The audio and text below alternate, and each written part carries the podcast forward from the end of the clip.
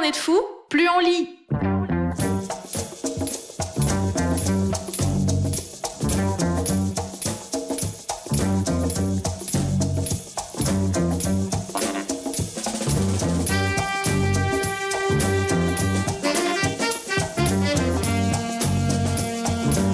Aujourd'hui, l'actualité à Washington avec Raphaël Bouvier-Auclair. Pardon, Dave Ensler, lu par Pascal Navarro et par Claudia Larochelle. Les grands dictateurs cette semaine, Jean Bédel-Bocassa raconté par Daniel Turcotte. La crise ferroviaire vue par Pierrot Ross-Tremblay. Un entretien avec Laurie Saint-Martin. Et au Club Polar, au nom de l'enquête de Marcine Vronsky. L'analyse d'Isabelle Richer et de Norbert Spener.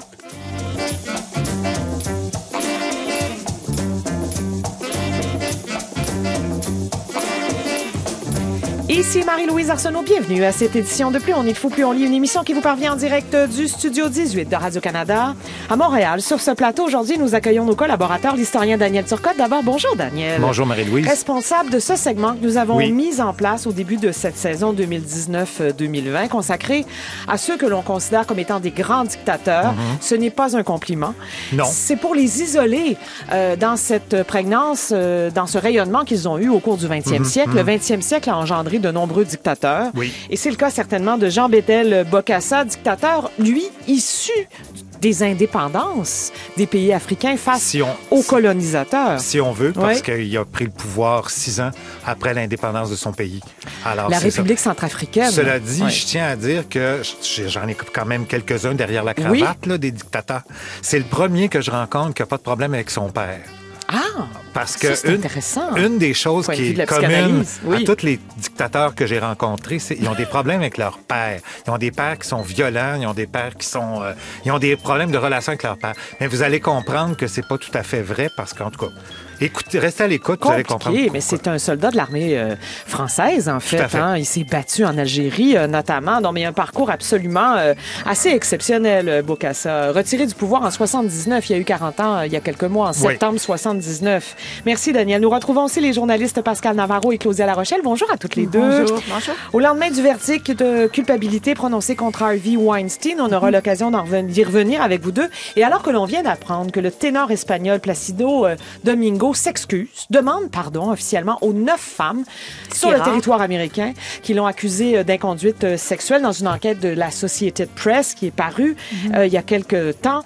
Euh, on vous a demandé de lire cet ouvrage intitulé Pardon en français. Euh, c'est la traduction d'un ouvrage paru en anglais, The Apology, écrit par la dramaturge et essayiste américaine Eve Ensler, que l'on connaît, Pascal et Claudia, grâce, bien sûr, au monologue du vagin, qu'elle a fait paraître en 96. Ces monologues du vagin qui ont été joués partout dans le monde, au Québec, notamment, ailleurs au Canada aussi. Alors, ce livre est un... C'est très troublant. Hein? C'est, c'est un, un essai où elle imagine que son père, qui est mort depuis déjà plus d'une vingtaine d'années, lui demande, lui aurait demandé et lui demande effectivement dans ce livre pardon pour les abus qu'il a commis à son égard. Oui. C'est la première fois qu'on voit ce genre d'exercice-là de la part d'une victime d'abus. Jamais vu ça, moi. Jamais lu quelque chose de semblable Ouais. non plus. Ben, en fait, euh, oui, euh, ça a quelque chose de très théâtral. C'est, euh, peut-être qu'on l'a vu au théâtre. Je, je suis pas certaine. Moi non plus, ça me vient pas. Oui. Mais en effet, c'est un point de vue très original euh, et, et qui, euh, c'est étonnant euh, à dire, mais qui appelle aussi l'empathie. C'est-à-dire qu'en prenant lui, oh, pour oui, l'abuseur. en prenant Oui. euh, sa, sa voix, elle lui donne, euh, elle lui donne une humanité. Je sais pas comment trop on peut en parler, mais, mais, c'est oui, difficile c'est comme difficile. lectrice parce que je suis pas sûre que le, le- du point de vue, en tout cas de mon point de vue à moi, la Oui. manière dont j'ai pris ça, ça ne m'a pas rendu cet homme-là plus sympathique. Ou je suis restée encore plus frustrée après cette, cette Hmm. lecture-là. Je suis profondément choquée par euh, par la lecture parce que il est mort et puis ça, ça Ouais. nous ramène à ce qui s'est passé dans l'actualité dans le cas de Jean Vanier, par exemple, puis c'est Oui, des allégations, là, je précise, fait. mais il est décédé alors qu'il n'a pas eu de procès Mhm. et il n'a pas eu, il n'y a pas eu de système de règlement non plus. Merci, mesdames. Bienvenue à tous.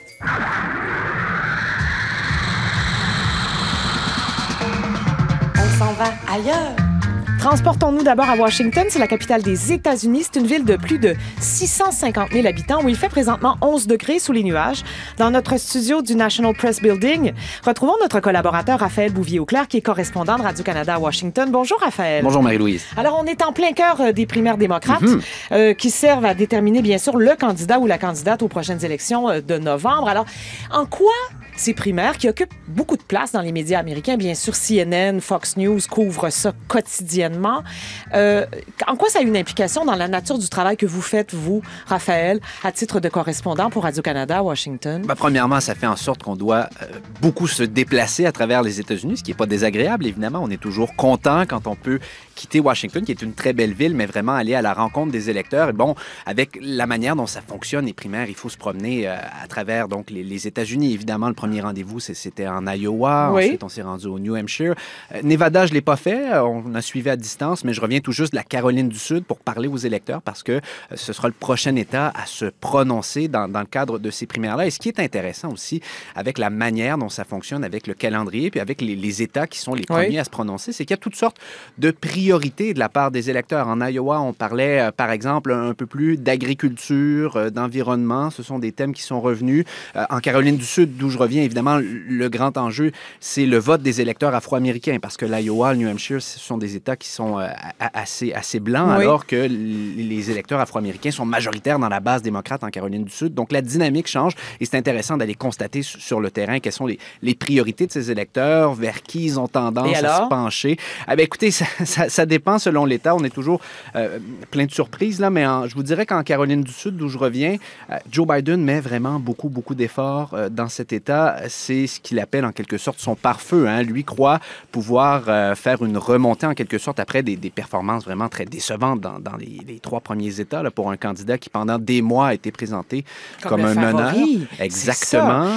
Et finalement, ça s'est pas passé Oui. comme prévu. Alors lui croit avoir un bon appui au sein de la communauté afro-américaine. Je vous dirais que c'est vrai que j'ai parlé à beaucoup d'électeurs qui, de par son association avec euh, la- les huit ans de présidence de, de Barack Obama, ont tendance à l'appuyer, mais c'est pas du tout coulé dans le béton. Il y a des idées, entre autres euh, d'Elizabeth Warren, euh, de Bernie Sanders, qui semblaient intéresser euh, certains électeurs, parfois plus jeunes. Alors ça peut Hmm. bouger, et puis Donc, les, débats ça. évidemment auront un rôle à jouer. Ben, Il y a un débat ce soir en Caroline du Sud. Alors, sur scène, on retrouvera Joe Biden, Michael Bloomberg, Pete Buttigieg, Amy Klobuchar, Bernie Sanders, Elizabeth Warren et ce candidat, euh, Tom Steyer, toujours en course, là, dont on parle beaucoup moins. Euh, C'est à se Oui. demander ce que les communautés afro-américaines du Sud des États-Unis euh, ont euh, comme, euh, comme ce dont ils disposent, en fait, comme candidat qui les représente bien. Vous dites Joe Biden parce que, bien sûr, il a été associé à Barack Obama, mais est-ce que c'est vraiment quelqu'un qui peut soulever les foules et faire en sorte que... Alors, il penche plus vers la gauche parce que Bernie Sanders, d'ailleurs, est le candidat favori à l'heure actuelle. Oui. Caracole et- en tête, là. Et on a vu sa performance lors euh, des caucus du Nevada la fin de semaine Ouais. dernière. hein. Il est arrivé euh, en tête avec à peu près 46% des voix, loin devant les, les- les deux qui le suivaient, Joe Biden et Pete Buttigieg. Et c'est une victoire qui fait en sorte que tout le monde, aujourd'hui, considère Bernie Sanders comme étant le, le meneur. Donc, attendez-vous d'ailleurs ce soir à ce qu'il y ait des tirs groupés contre Bernie Sanders, Oui, le, sénateur du Vermont.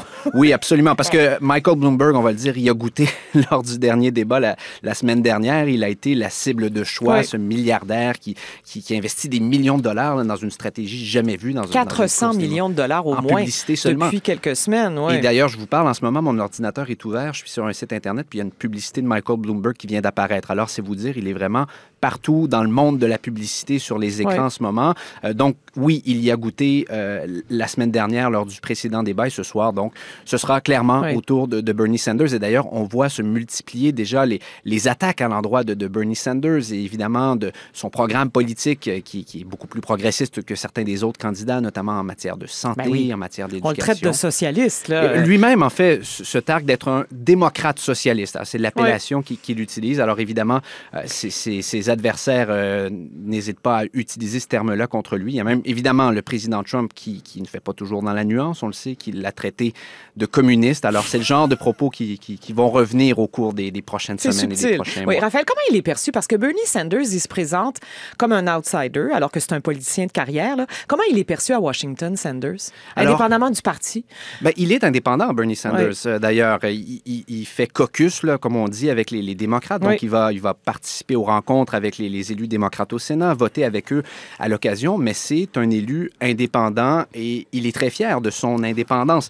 Ce qui fait en sorte qu'au sein du Parti démocrate, il y a certains qui, qui disent, écoutez, euh, c'est pas nécessairement un joueur d'équipe, Bernie Sanders. Et d'ailleurs, euh, lui-même dit que s'il gagne la Maison-Blanche, eh le- le- travailler avec le Sénat, par exemple, qui est un outil législatif de taille pour faire avancer des projets de loi, ce n'est pas nécessairement sa priorité euh, que lui, en fait, mise sur le mouvement qu'il a créé Oui. pour pousser auprès de l'opinion publique et puis faire en sorte que les importantes réformes qu'il propose puissent être adoptées. Alors, il a vraiment cette image-là de, de politicien de, de l'extérieur, même si, comme vous le dites, il est au Congrès depuis des dizaines d'années. Il a été élu euh, à la Chambre pour le Vermont, puis il est sénateur de- depuis de, de nombreuses années. Euh, mais il suscite aussi énormément d'engouement au sein de, de sa base. Je suis allé à plusieurs de ces rassemblements et vraiment, parmi tous les rassemblements auxquels je suis allé, j'ai fait le tour de toutes les campagnes là, Mhm. quand on combine euh, l'Iowa et le New Hampshire. C'est là qu'on voit le plus d'énergie, clairement. Il y avait beaucoup d'énergie chez Buttigieg, mais chez Bernie Sanders, là, c'est clair. hein. Oui, absolument. Oui. Les militants sont présents, ils font des démonstrations de force. Parfois, ça a aussi des, des airs de, de concert rock parce qu'il a réussi à s'associer avec des, des musiciens assez intéressants, Vampire Weekend, Oui. The Stroke. Alors, ça, des fois, ça a des airs de concert rock aussi, ces rassemblements de, de Bernie Sanders. Donc, par l'élite du Parti démocrate, il n'est pas perçu comme étant un, un joueur d'équipe, mais chez ses partisans, on voit euh, qu'il est vraiment très apprécié. Et on constate aussi, et ça on l'a vu au Nevada, que M. Sanders réussit à élargir aussi sa base. Là, c'est plus euh, seulement des, des jeunes comme on, on avait vu dans le passé, euh, dans des États du Nord. Il y a aussi beaucoup d'électeurs oui. hispaniques, par exemple, qui se joignent à, à ce mouvement là, que, que dit avoir mis sur pied M. Sanders. Alors, ce sera intéressant de voir si, avec les prochaines étapes, il réussit à élargir justement cette base. euh, Et puis, ça pourrait être payant pour lui en termes Oui. de délégués Oui. parce qu'il y a des rendez-vous électoraux importants qui s'en viennent. Pensez au, au Super Mardi, le Super Tuesday. Là, ça, c'est le 3 mars. Il y a la Californie, le Texas qui sont en jeu. Et là, on parle de centaines et de centaines de délégués. Donc, c'est très important. Euh, Raphaël, euh, le travail de journaliste s'est profondément transformé. On en a deux sur ce plateau avec nous, Claudia Larochelle et Pascal Navarro, qui ne, qui ne travaillent pas dans le même territoire que le vôtre, mais elles peuvent témoigner des nombreux changements technologiques, entre autres, bien sûr, euh, l'érosion des médias et l'érosion du lien entre les politiciens, pour vous, et euh, les journalistes. Par exemple, euh, Stéphanie Grisham, qui est la porte-parole de la Maison-Blanche depuis juin dernier, n'a pas donné une seule conférence de presse à la Maison-Blanche, qu'on appelle un press briefing, ce que faisait peu sa prédécesseur, d'ailleurs, Sa- Sarah Sanders, Sarah Huckabee Sanders. Bon, vous, vous n'y assistez pas à ces briefings-là pour Radio-Canada, mais en quoi ça change la nature du travail de vos collègues? Oui, et d'ailleurs, on va célébrer dans quelques semaines le premier anniversaire du dernier de ces euh, briefings, donc de la Maison-Blanche. C'était le 11 mars euh, 2019, le, le dernier euh, de, de Sarah Sanders. C'est vrai que pour nous, euh, ça change pas énormément notre travail parce que nous, dont nos bureaux sont, sont à l'écart de la Maison-Blanche et puis on, aime beaucoup voyager, aller à la rencontre des Américains. On- n'a pas le rôle de, de journaliste parlementaire ici, donc on ne sait pas exactement tout ce qui se passe. Mais c'est vrai que pour les collègues américains, et je parle avec certains d'entre eux à l'occasion, ça change fondamentalement la, la nature du travail parce que avec la grosse histoire du jour, habituellement, on allait chercher le, commentaire officiel de la Maison-Blanche ou encore des informations qui permettaient de mieux comprendre ce qui expliquait une décision ou une autre, alors qu'aujourd'hui, ben, on dépend de petits points de presse impromptus euh, sur la pelouse de la Maison-Blanche, ce qu'ils appellent en anglais des gaggles, donc on- que vont venir faire certains porte-paroles de la Maison-Blanche ici et là, mais c'est jamais assuré. Et puis, euh, les journalistes dépendent beaucoup de ce que veut bien leur dire le président Trump. Euh, évidemment, lui qui prend toutes les questions, qui est finalement son directeur des communications, là, et c'est assez clair dans, dans ce que disent les, les gens de son équipe, c'est lui qui décide vraiment de la stratégie de communication. Et puis, les journalistes aujourd'hui dépendent aussi énormément, on le sait, du compte Twitter du, du président, hein, qui, qui lui euh, va commenter à peu près tout ce qui se passe aux États-Unis sur son compte Twitter. C'est pas comme ça qu'ils étaient habitués de, de fonctionner Ben avec non. toutes les dernières administrations. Donc, Ben non. effectivement, ça change la nature du travail. Voilà. Euh, Raphaël, vous avez lu pour nous Camelot's End. Alors, c'est un ouvrage de John Que- qui est actuellement correspondant politique au Yahoo News, mais on a pu le lire dans le Washington Post, dans le Vanity Fair, une vingtaine d'années d'expérience comme correspondant euh, politique. Alors, ce qu'il raconte, c'est intéressant. C'est, il appelle ça d'ailleurs une guerre civile au sein même du Parti démocrate. On est en 1980. Jimmy Carter est le président sortant. Il y a eu la crise des otages. Euh, les États-Unis sont dans une vaste crise économique. Il veut se présenter aux élections américaines et il doit, et ça, on a tendance à l'oublier, briguer l'investiture du parti, même s'il est président sortant. Et son principal adversaire, c'est Ted Kennedy, le frère cadet euh, de John F. Kennedy, qui est lui-même, bon, un politicien avec un passé euh, relativement ambigu. Là. Jusqu'à quel point leur acrimonie a été au cœur de cette course à l'investiture, Raphaël? C'est ce que raconte John Ward. Oui, mais ça a marqué l'ensemble de, de, cette course à l'investiture du début à la fin, parce qu'effectivement, en 1979-1980, les choses ne vont pas bien pour Jimmy Carter, entre autres, bon, pour cette crise des otages de laquelle vous avez parlé, pour la crise de l'énergie. Il y avait des gros, gros problèmes au niveau de l'approvisionnement. Monsieur Carter était très impopulaire, avait un taux d'approbation très, très faible. Et donc, Ted Kennedy, lui, pendant des années, a vu des sondages qui étaient favorables à son endroit et a voulu se lancer. Il ne l'avait pas fait au, au, dans les élections précédentes, notamment à cause de, de Chappaquiddick. Vous vous souvenez de cet accident, évidemment. C'est ça que j'appelais une zone d'ombre. Exactement. Et ça, ça l'a suivi toute sa vie. Oui. Euh, Rappelons les faits, d'ailleurs. Bon, il avait été impliqué dans un accident de voiture. Une jeune femme est morte. On l'accuse finalement d'avoir quitté les lieux sans assistance. il a quitté les lieux et n'a déclaré l'accident à la police que des heures plus tard, le lendemain, en fait. Et donc, il a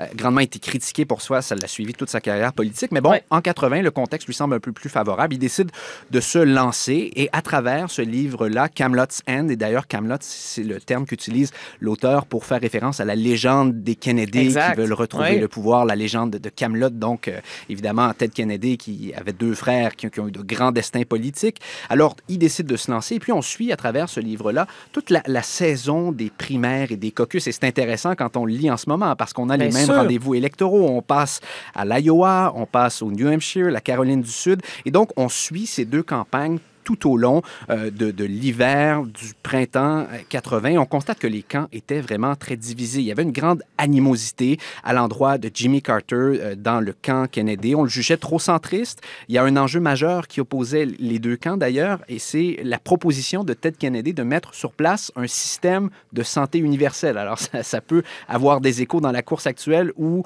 l'enjeu de la santé divise particulièrement les, les franges plus progressistes et plus centristes au sein du Parti démocrate. Et donc, on arrive à la fin de, cette course à la Convention démocrate, parce que c'est vraiment ce qui met un terme à une course à l'investiture. Euh, Jimmy Carter a le nombre de délégués nécessaires, la majorité, pour devenir le candidat. Et malgré tout, sur le plancher de la Convention, il y a encore de l'animosité. Ça se déroule au Madison Square Garden, à, New York. Exactement. Ted Kennedy prononce, même s'il accepte la défaite, un des discours euh, les mieux perçus de sa carrière politique. Il continue de pousser pour que la plateforme démocrate soit la plus à gauche possible. Ça crée une frustration, évidemment, chez les partisans de, de Jimmy Carter qui, qui, qui, se demandent comment, comment fait-il pour pousser encore alors qu'il qu a perdu. Euh, il y a même, on décrit dans le livre, là, euh, une scène où on voit un, un, un, ben, ben, un adjoint d'une campagne et de l'autre qui en viennent presque aux mains, là, tellement il y a des tensions. Et euh, finalement, donc, tout ça se conclut avec le discours de Jimmy Carter qui accepte donc de devenir oui. le candidat démocrate. Et on décrit une scène à la fin du livre là, qui est absolument... Euh, surréaliste où Jimmy Carter donc livre son discours. Ça doit être le grand moment de victoire, de retour à l'unité. Et quand il prononce ce discours-là, Ted Kennedy n'est même pas au Madison Square Garden, il est à sa chambre d'hôtel quelques, quelques blocs plus loin. Et donc, à la fin du discours de Carter, on veut attendre évidemment que Kennedy revienne pour montrer une forme d'unité au sein du parti. Ça prend 20 minutes. On fait venir tous les élus euh, inimaginables sur scène. Il y a même un bénévole qui dit on était presque prêt à faire venir le responsable d'un district au Nouveau-Mexique pour faire, euh, faire passer passer le temps puis attendre oui. que Kennedy arrive. Ça Donc, manque de classe quand même. Les deux, hommes, oui. euh, les deux hommes se retrouvent sur scène. Et là, évidemment, il y a poignée de main. Mais Jimmy Carter, ce qu'il souhaite, c'est cette fameuse image que l'on voit à l'occasion quand on met fin à une compétition politique où les deux hommes se prennent la main, lèvent la main dans les airs, là, puis Mais on oui. prend des, des, belles photos. Ils se rapprochent à quelques reprises de Ted Kennedy qui ignore cette invitation à, montrer ce geste d'unité. Ça se passe deux, trois fois avant que finalement Ted Kennedy quitte la scène. Donc, il y a un gros malaise à la fin de cette convention de, de 1980.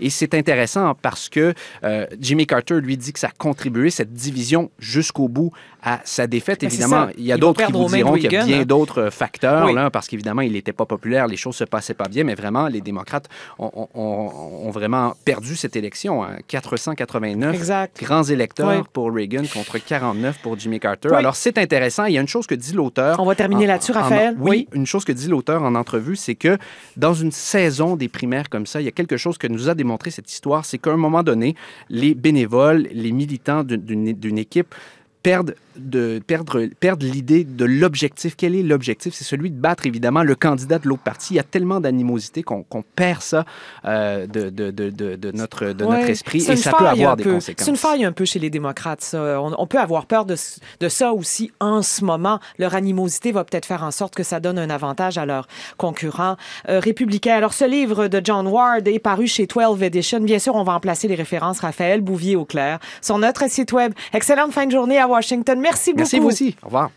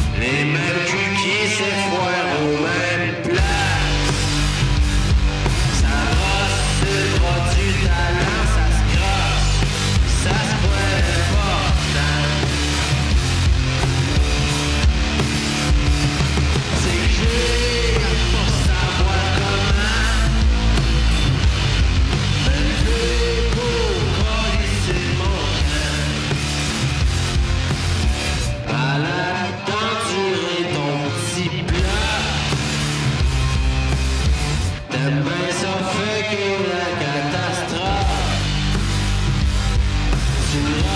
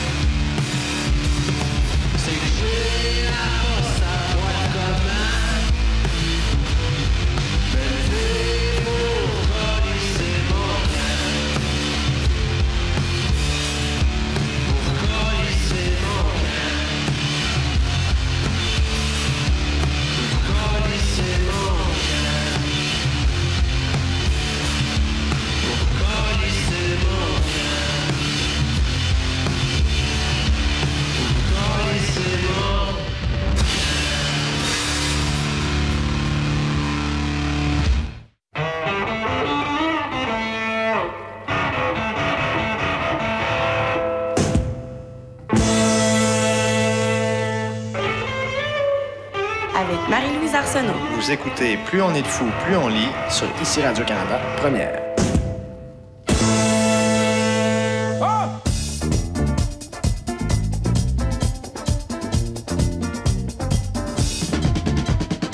Pour nous joindre sur Twitter et discuter avec nous, twitter.com baroblique plus on lit.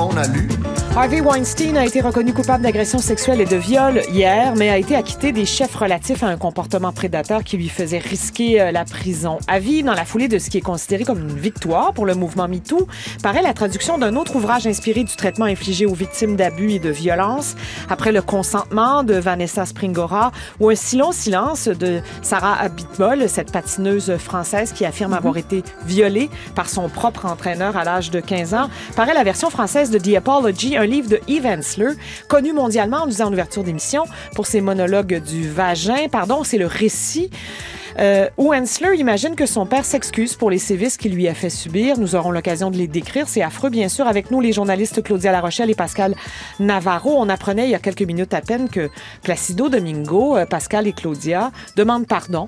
C'est ce que souhaite Eve Hensler, en fait, avec cet ouvrage, que les abuseurs demandent pardon à leurs victimes. Rappelons que Placido Domingo avait été accusé par neuf femmes différentes d'inconduite sexuelle dans une enquête réalisée par Associated Press il y a quelques que mois.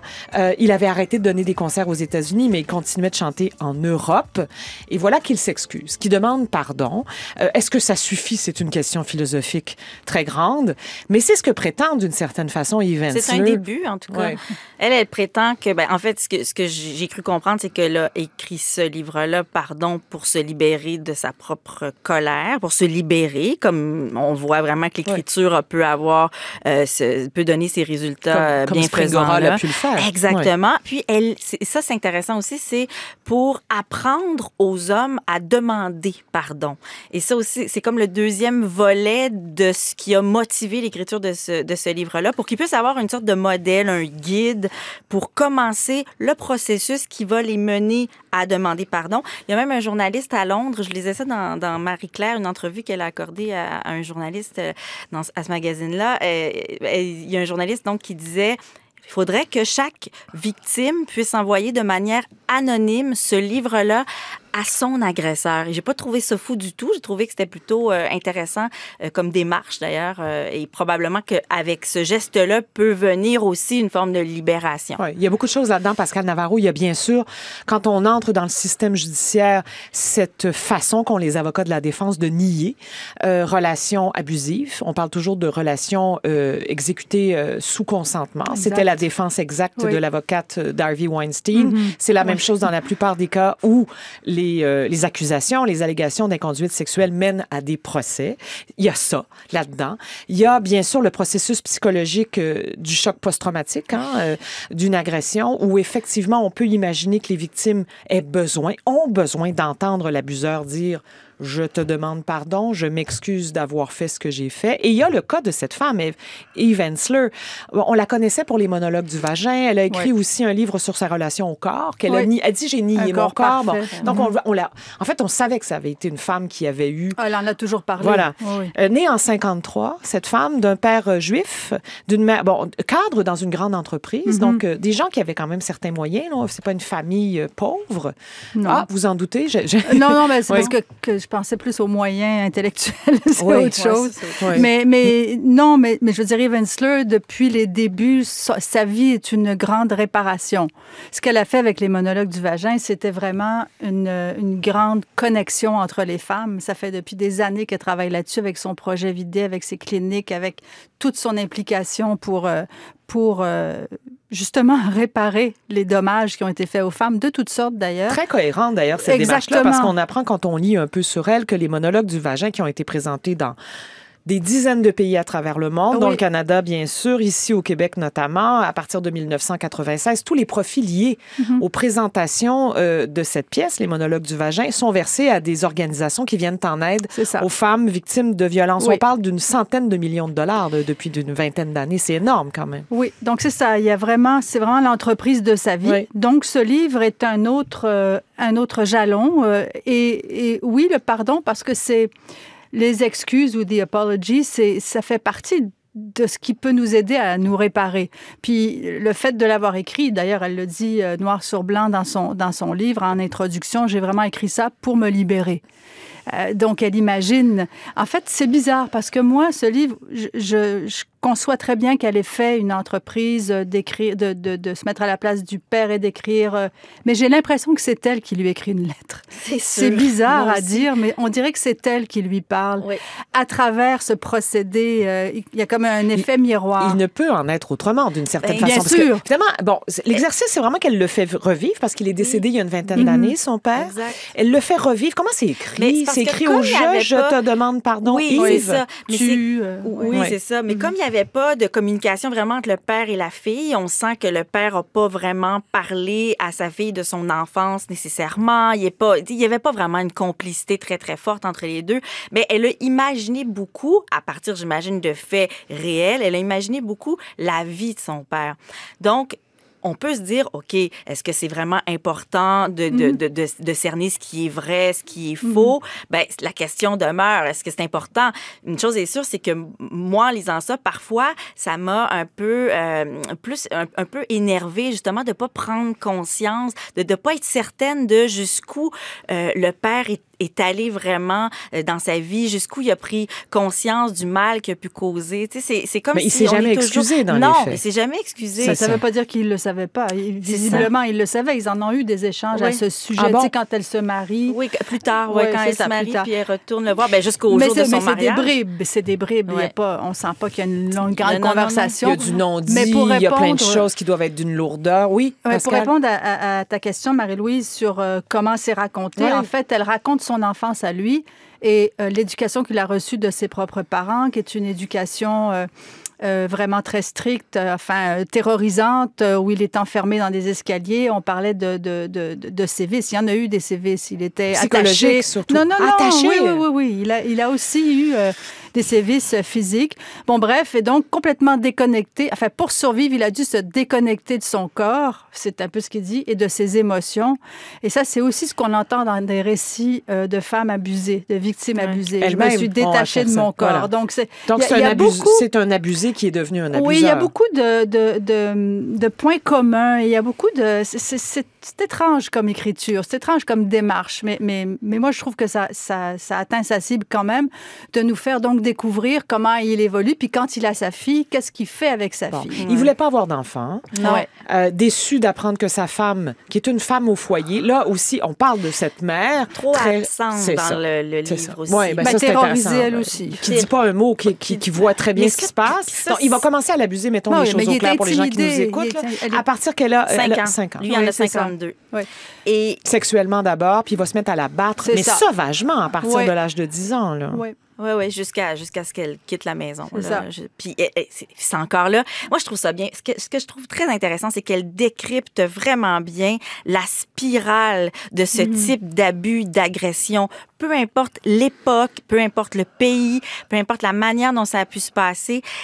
Elle le décrypte là, elle décrypte ça tellement bien à partir de l'enfance du père jusqu'au bon le rôle de la mère d'après moi il a été évacué un peu trop. J'aurais aimé justement qu'elle approfondisse ça parce que ça vient ça fait partie aussi de la spirale de l'agression. Est-ce qu'elle en veut à sa mère? Parce qu'il y a beaucoup de victimes d'agression qui en veulent à leur mère d'avoir été cons- ben, Non, silencieuse. Non, Euh, elle en veut à personne. presque consentante. Ensler n'en veut à personne. Vous la lisez, puis vous avez l'impression vrai, il y que. a pas de vengeance. Elle, a- elle- non, pas du tout. Et heureusement. pas- Oui, et justement, c'est pour ça que je parlais d'empathie au début. C'est parce que, et c'est là qu'il y a tout son courage, c'est de se dire, euh, ce gars-là, je veux dire, toutes les violences ont des sources. On va arrêter de se dire que, que, que ça arrive spontanément. Il y a un terreau. Ce gars-là, il dans, ce qu'elle raconte, a vécu lui-même de la violence. Donc, si vous vous occupez pas de vous réparer vous-même, vous allez faire rejaillir sur les autres, d'une façon ou d'une autre. Donc, mais il faut le dire. Il faut le dire, et c'est un peu tabou parce qu'on a toujours l'impression qu'on excuse les agresseurs quand on parle de ça, mais on n'en finira jamais si on n'est pas capable d'aller à la source. Ça ne veut pas dire qu'il n'y a que ça. Il y a aussi tout un milieu qui permissif, euh, qui de sexisme, stéréotypes qui font que les choses se reproduisent. Mais c'est tout ça qu'elle explique. Moi, je dirais que la plus grande euh, et, tout ça marche bien. Il y a juste une chose, moi, qui m'a un petit peu déçue, mais peut-être que ça viendra avec un autre livre, je sais pas. Puis je pense que c'est une réflexion qui commence. C'est euh, d'expliquer euh, en quoi le patriarcat se perpétue à un coût très, très élevé de santé, de santé mentale, de violence. C'est-à-dire, pour préserver la structure du patriarcat et de la domination, hommes et femmes subissent, pas que les femmes, hommes et femmes. Et, et- et c'est ce qu'elle essaye d'expliquer. D'ailleurs, les hommes, on les entend très peu parler. Les Mais- hommes euh, victimes d'abus sexuels, on les voit moins témoigner, raconter les choses. D'où, d'où l'exceptionnel, d'une certaine façon, de ce procès intenté à Éric Salvaille, ouais. là, Oui, qui a eu lieu la semaine dernière. Puis, euh, oui, puis il faut qu'ils Oui. parlent, les hommes, parce que ça, je veux dire, il y en Parce a plein des aussi, victimes. Ben oui, bien sûr. évidemment.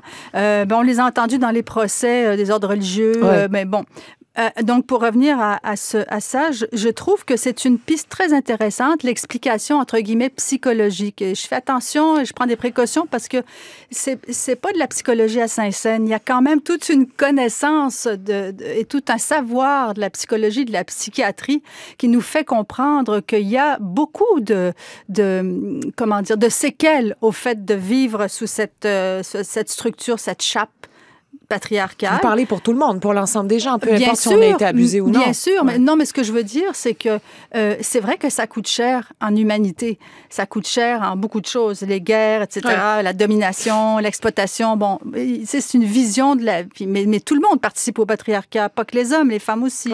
Donc, euh, bref, cette, cette piste est très intéressante, mais vu sa, sa délicatesse et toutes les ambiguïtés que ça peut faire, euh, que ça peut relever, j'ai trouvé que de le placer comme ça, tu sais, comme à la fin, elle parle, à un moment donné, elle parle de son père qui, quand il était petit, il raconte qu'il avait un, un petit oiseau dans la main, puis qu'il a vu la fragilité de la vie. Tu sais, ça fait une image un petit peu. C'est comme si elle voulait tout mettre là-dedans, dans ces images. Genre, il était sensible, il n'a pas Oh, pu l'exprimer. Mais on est quand même dans une certaine forme de récit inédit. On le disait en ouverture d'émission, on a peu vu ça. Alors, c'est peut-être aussi la maladresse de ces territoires qu'on n'a pas beaucoup exploré. là. C'est quand même assez... C'est pas juste que c'est Quelque chose d'audacieux Tout à fait. là. Puis moi, je, je veux dire, vous le savez, je vous en ai parlé de ce livre sur le patriarcat de Carol Gilligan, qui a une réflexion sur la morale, Vous justement. m'avez écrit là-dessus. Oui, c'est ça.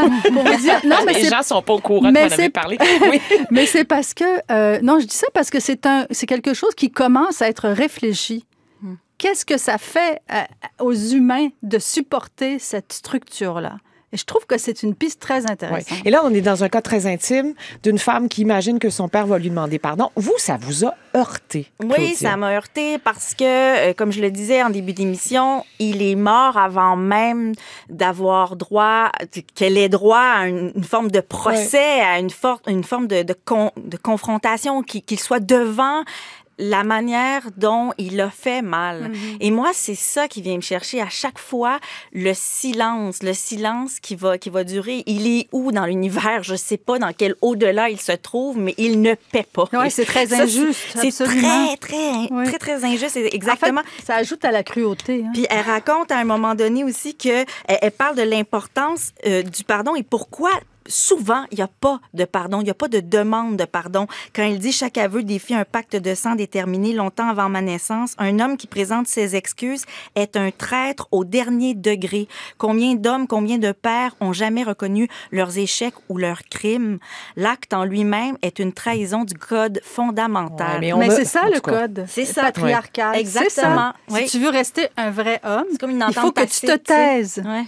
Mais à quel prix? Mais admettre qu'on a eu tort, c'est avouer une faiblesse dans la tête de bien des gens, peu importe la nature du tort. Là. Les gens Ça- s'excusent très peu, si je peux me permettre. Là. Oui, ça dépend, sauf que lui... à part symboliquement à- et pour à- le... mais, ouais. mais apparemment, comme elle le raconte, ça lui a nuit et il a été malheureux. Ouais. Oui, ben, je pense qu'il y a eu le Donc. cancer euh, aussi. euh, a, il, a, il a- il a eu, il est mort, il, est mort d'épuisement probablement là aussi d'avoir gardé tellement en lui tout ça, ses remords. C'est sûr, il a dû éprouver des remords. En tout cas, elle imagine et ça lui fait du bien de l'imaginer. Mm. Alors, Il y a toute une question elle. d'éducation, mesdames aussi. Évidemment, on a abordé ça depuis le- la naissance du mouvement MeToo. Comment on fait pour éduquer les enfants, les garçons et les filles d'ailleurs, pour éviter euh, de reproduire ces comportements-là violents? Il y a ça aussi qui est au cœur de la réflexion qu'on doit avoir. Ça fait partie peut-être de cette réflexion-là que ce livre qu'elle vient Ben, c'est de nommer les choses, puis euh, de- Ouais. de- d'essayer de ne pas maintenir de tabou sur cette, sur cette violence qui prend tellement de visages.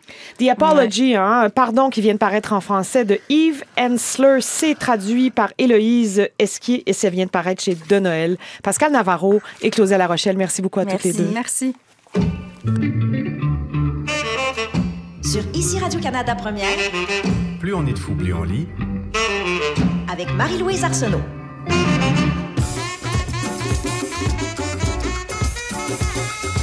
Écrivez-nous à plus on lit radio canadaca et consultez notre site internet à l'adresse suivante ici.radio canadaca barre oblique plus.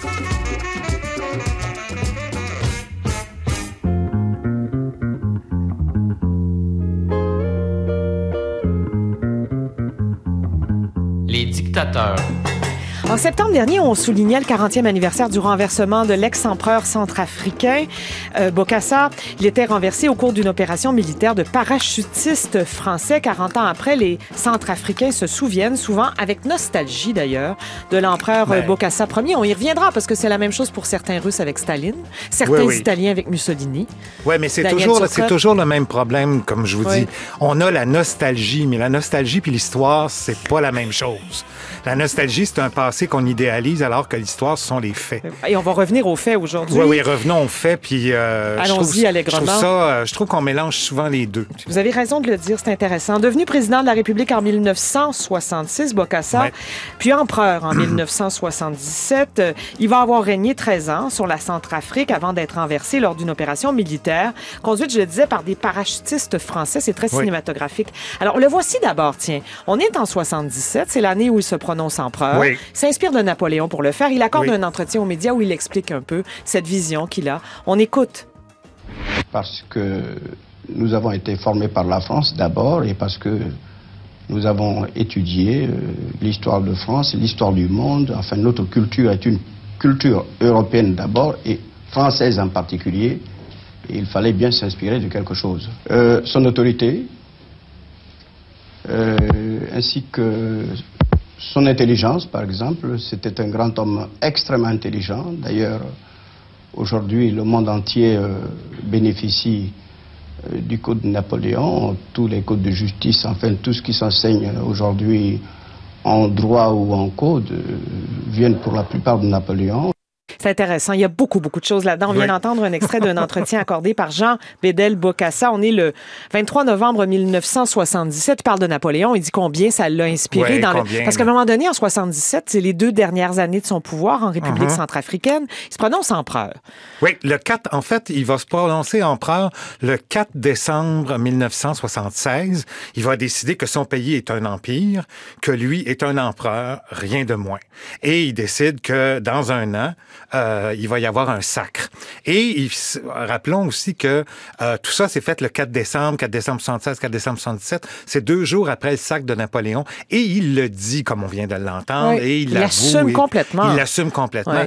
Et je vous jure, what a party. Ça a été toute une affaire. Son sacre. Non, mais imaginez-vous, vous êtes en plein milieu de l'Afrique, il fait une chaleur torride et il s'en va avec un manteau d'hermine se faire pogner une couronne sa tête qui pèse je sais pas combien et il donne un party de je sais pas combien de milliers de personnes dans un des pays les plus pauvres du monde. C'est quand même assez, euh, assez incroyable. Bon, c'est l'image Avec Manu Dibango à la, Qui est venu chanter. à la partie chantée. Oui. oui Bon, alors, c'est- je disais qu'il y a beaucoup de choses intéressantes dans l'extrait d'entretien qu'on vient d'entendre. C'est la relation à la France. On est à une époque postcoloniale.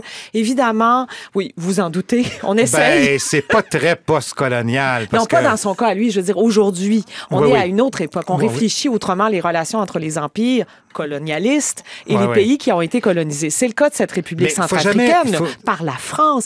Et Bokassa, c'est un produit de la France. Ben oui. D'où son admiration pour Napoléon. Et non seulement c'est un produit, mais en plus, il a voulu être un produit. Parce que, bon, OK. Il Alors, naît. racontons sa vie. Tiens, Ben, on est là pour ça. Vers, tu sais, euh, on, on, on va prendre des chemins de traverse, mais il est né, en- il est né on ne sait pas. 1921-22, on le sait pas. Euh, il dit qu'il est né le 22 février, euh, on le sait pas, probablement plus le 7 1921, avril ouais. ou en 22, etc. Ouais. D'où le nom de Bédel, qui est la contraction, parce que le 7 avril, c'est la fête de Saint-Jean-Baptiste de la Salle. Alors, si vous contractez le tout, ça fait Jean Bédel. Et donc, après ça, c'est le nom de famille, le, le, le Bokassa. Et euh, intéressant, il naît dans ce qui est un territoire, qui n'est pas encore un pays, qui s'appelle Lubangui Chari, qui est développé par les Français. C'est un territoire qui fait partie de la France et qui est développé de façon assez euh, rough and tough, si vous pouvez me passer l'expression. C'est-à-dire qu'on on on commet des exactions à l'égard. Ben, on dit, au, par exemple, c'est la période d'or, euh, par exemple, en ouais. le caoutchouc. Alors, euh, on exploite le caoutchouc et si tu ne donnes pas le rendement, on te fait avancer à coups de fouet. Et si jamais tu as une petite velléité d'indépendance, ben on te met des on te met des pétards euh, aux bons endroits Oui. puis tu sautes Oui. puis Donc, c'est assez terrible. C'est l'esclavagisme, ou à peu près. Oui, à peu Ouais. près. Détail intéressant, je vous ai dit tout à l'heure que son père, bon, il n'y avait pas eu de problème avec son père. C'était un peu une blague, en guillemets, parce que son père est mort alors qu'il avait 5 ans. C'est ça. Il est élevé par son grand-père. Par son grand-père. Et son père a été, est mort en allant, en essayant d'aller délivrer des gens comme lui dans un village. Il a été exécuté, Il a été exécuté. par les Sa Français. mère s'est suicidée. Son grand-père l'a recueilli. Mais il faut jamais oublier une chose. Il y a une petite tragédie quand même au Oui, cœur de son existence. Oui, Oui. Mais euh, il faut jamais oublier une chose. On parlait tout à l'heure, là, il est colonisé dans sa tête. Mais il faut pas oublier comment son grand-père l'a élevé. Son grand-père l'a élevé en lui disant, si tu deviens soldat français, tu apprendras autant que si tu vivais trois fois. Alors, au moment où tu choisir une carrière, son grand-père aurait bien voulu qu'il fasse un prêtre. Mais lui n'a pas voulu, il a décidé de s'en aller dans l'armée. Et justement, à partir de 1939, commence pour lui toute une... euh, toute une C'est euh, hallucinant son parcours là, dans l'armée. Il va faire la Deuxième Guerre mondiale. il va faire la Deuxième Guerre mondiale. Il va faire la guerre d'Algérie. D'Algérie, la guerre d'Indochine. Euh, oui, mais il était télégraphiste. Vous allez me dire, c'est pas... mais tu sais, c'est quand même pas... Il était pas au front Oui. comme tel. Oui. Mais il va participer aux côtés des Français aux, aux grandes guerres de aux l'époque. grandes guerres. Et à un moment donné, quand il va être mis en demeure de choisir, il va choisir la République centrafricaine et il va devenir chef d'é- chef d'état-major en 1964 d'un pays qui venait de devenir indépendant. Le 13 en août 1960, 160. comme beaucoup de pays africains, là, presque Exactement. une quinzaine la même année. Oui, c'est ça. Bon, alors d'abord, il s'occupe de l'armée. fait- Pardon? D'abord, il s'occupe de l'armée. Il s'occupe de l'armée, euh, de la mettre au pas, mais une chose que j'ai trouvée intéressante et qui donne la mesure du personnage et aussi du problème que les Français vont avoir avec, c'est qu'à un moment donné, il va aller voir l'ambassadeur de France à Bangui, qui est la capitale de la République centrafricaine. Il va dire, je suis le seul chef d'état-major d'Afrique noire à ne pas avoir la Légion d'honneur. Comment se fait-il? Alors là, évidemment, l'ambassadeur de France, c'est une, c'est une erreur, nous allons corriger, blablabla. Et là, évidemment... C'est De Gaulle qui est au pouvoir c'est De là. Gaulle qui est au pouvoir. Alors là, évidemment, on lui dit, on va vous remettre euh, la Légion d'honneur, c'est une erreur impardonnable, pardonnez-nous, etc., patati patata. Cela dit, lui, va dire, ben là, euh, moi, je, pour, pour- pour vraiment assumer votre erreur, il faudrait que vous me donniez une- quelque chose en, en échange. Je veux avoir cette médaille mise par le général de Gaulle dans la cour des Invalides. Et là, on va lui dire, va, non. Là, on, ça, on le fera pas. Bon, il y avait ça quand même vous un donne- sens, bon, déjà du spectacle, là. Il y a un sens du spectacle, Oui. comme on le voit dans son, euh, dans son sacre en 1977, euh, mais il y a un côté plus sombre du personnage. Euh, Alors, il va prendre le pouvoir parce qu'il propose un budget militaire au président de l'époque. Qui le 1900. refuse, fait qu'il dit, ben, c'est son cousin. Oui. Fait que qui, qui, ce qu'on va le souligner de là. un coup d'État. Dans la nuit du 31, jan- euh, du Décembre. 31 décembre 65 au 1er euh, janvier 66, il va prendre le pouvoir. Et là, il va le garder jusqu'en 1978. C'est très intéressant parce que euh, il prend le pouvoir, puis au départ, il s'avère quand même un dirigeant relativement novateur et ouvert d'esprit. Euh, Oui, scolarise les... enfants, les filles, par Ben, exemple. Ça, c'est intéressant. Oui. Bon, évidemment, il faut jamais oublier qu'en 75, ça va être, il va nommer une femme au poste de premier ministre. C'est la ce qui est une première fois. première fois en Afrique. Elle s'appelle Elisabeth Domitien. Il interdit la polygamie, la dot, l'excision. Euh, je il est assez progressiste Ben dans oui. ses premières années. Le problème, c'est qu'à un moment donné... Qu'est-ce qui va se passer? Ben, oui, tu fais des bonnes choses, etc. Et là, évidemment, t'attires un paquet de gens. Là, tu te demandes, ils viennent-tu pour toi à cause de toi ou ils viennent pour toi parce que tu peux leur donner quelque chose? Et là, et il va sombrer dans une espèce de paranoïa. Et euh, c'est ça qui va être en cause, en quelque sorte. C'est ça qui va être la cause de sa chute parce que ce qui va se produire, c'est qu'en 1979, il va exiger euh, des étudiants qui portent des uniformes.